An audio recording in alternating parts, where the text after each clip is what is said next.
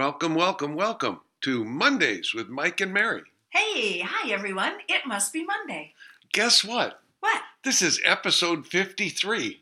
Ooh, more than a year we've been doing this? That's right. This is our second year. We want to thank all of you who've been listening to our podcast for our first year being a smash. It was great fun. I can't believe it's a whole year. Yeah, hard to believe, but it has been.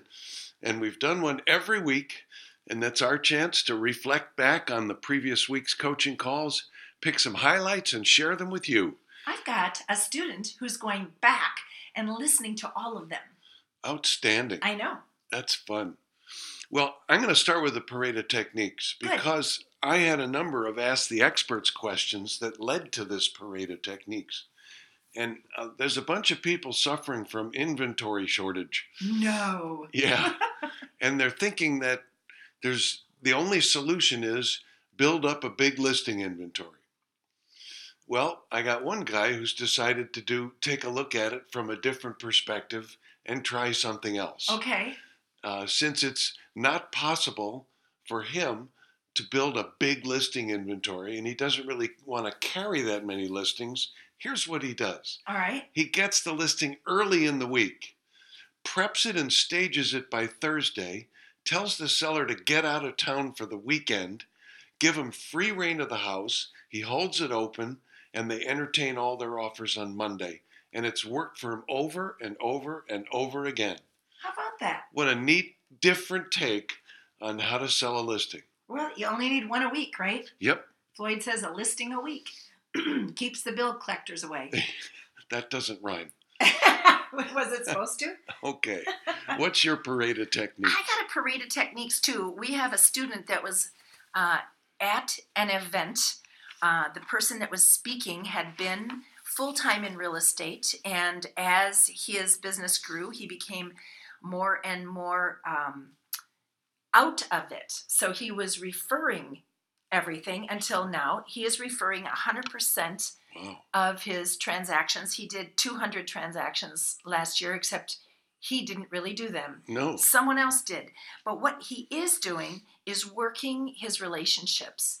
And he calls them something different than platinums, but he spends all his money on his platinums. No investment at all in traditional marketing. And she got all done explaining all this, and I went, oh my gosh, because that's exactly what Floyd Wickman has told us to do. Exactly. Spend our money on our platinums and watch the benefits come on in. And eventually, isn't that the picture of everyone who grows too feeble or becomes uninterested in showing properties and going on listing appointments? You want to create a money machine that puts checks in your mailbox after you are done going out there and doing the work yourself. Love it.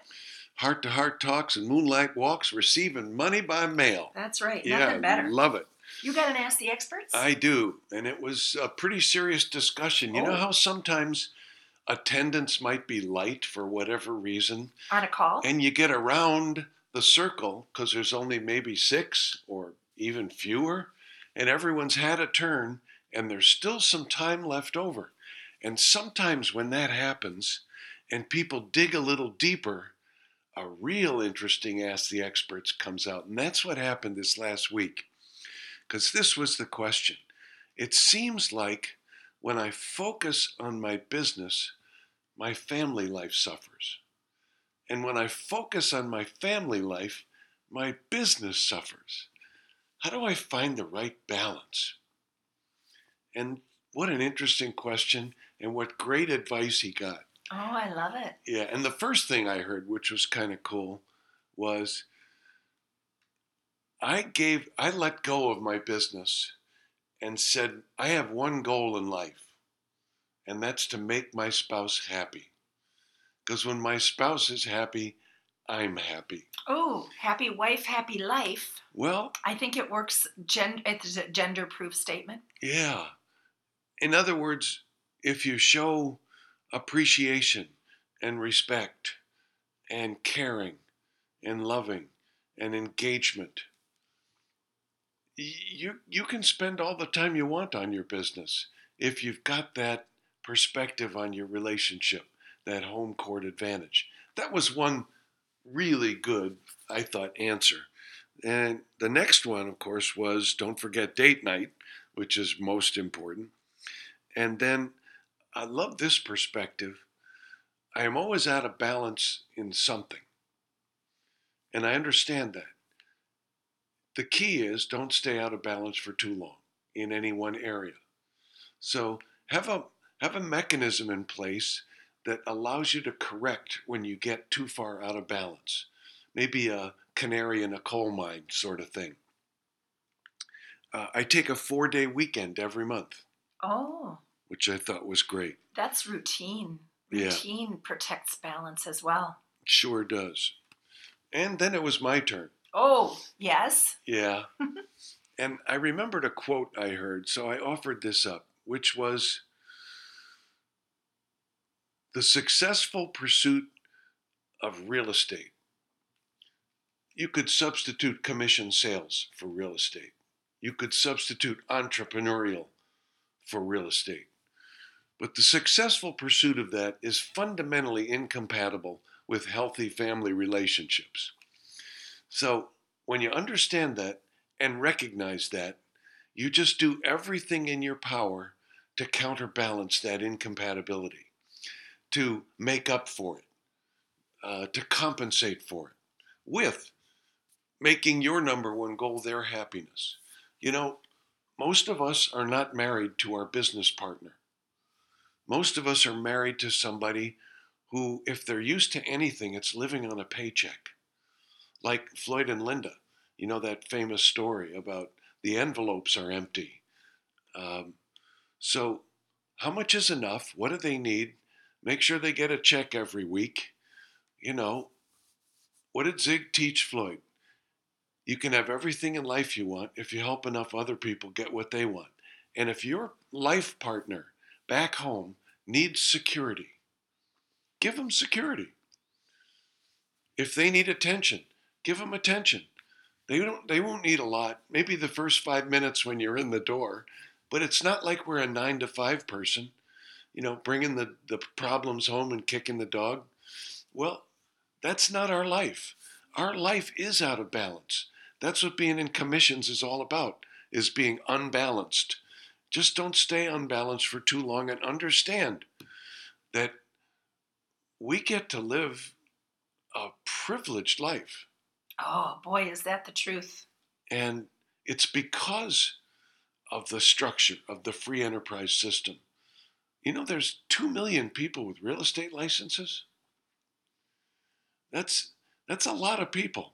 Well, they're not all living a privileged life. Michael. No, but they're all pursuing this dream. And those of us who are succeeding at it, we live like kings and queens.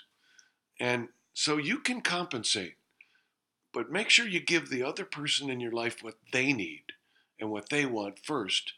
And that will give you the latitude to pursue success in real estate as vigorously as you want to. That's beautiful. That's really beautiful. Thank you. Yeah. What was your SC Experts? An SC Experts. So I have a student who she is so smart and such a good businesswoman.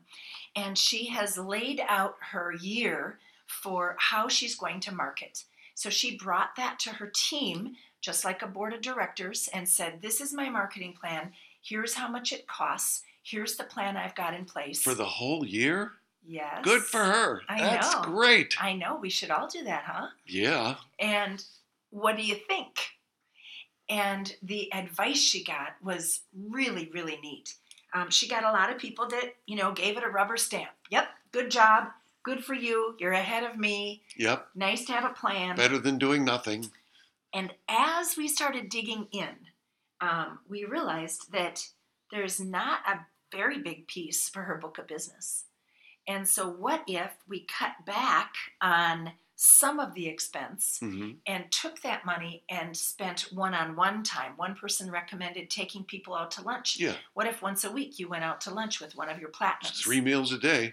Well, someone's got to eat at least 2 of them. Right. So that was pretty neat.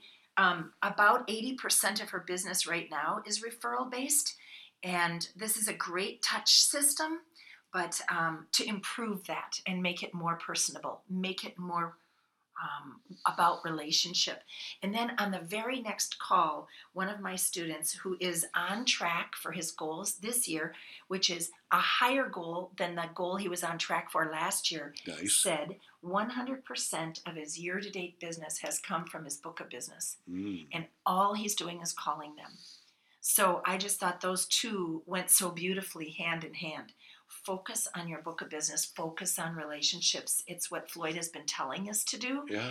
And look at how much symmetry there was during Friday's calls echoing that same message. So I hope you folks out there in listening land are going to figure out a way to apply that in your business. What's your marketing plan for this year, and how can you tighten your relationships? Thank you, Mary. Thank you, Michael. Yeah. Thank you, everyone. Can't wait for year number 2. Yeah, we're on it. Mondays with Mike and Mary. This is season 2, episode 1. Outstanding.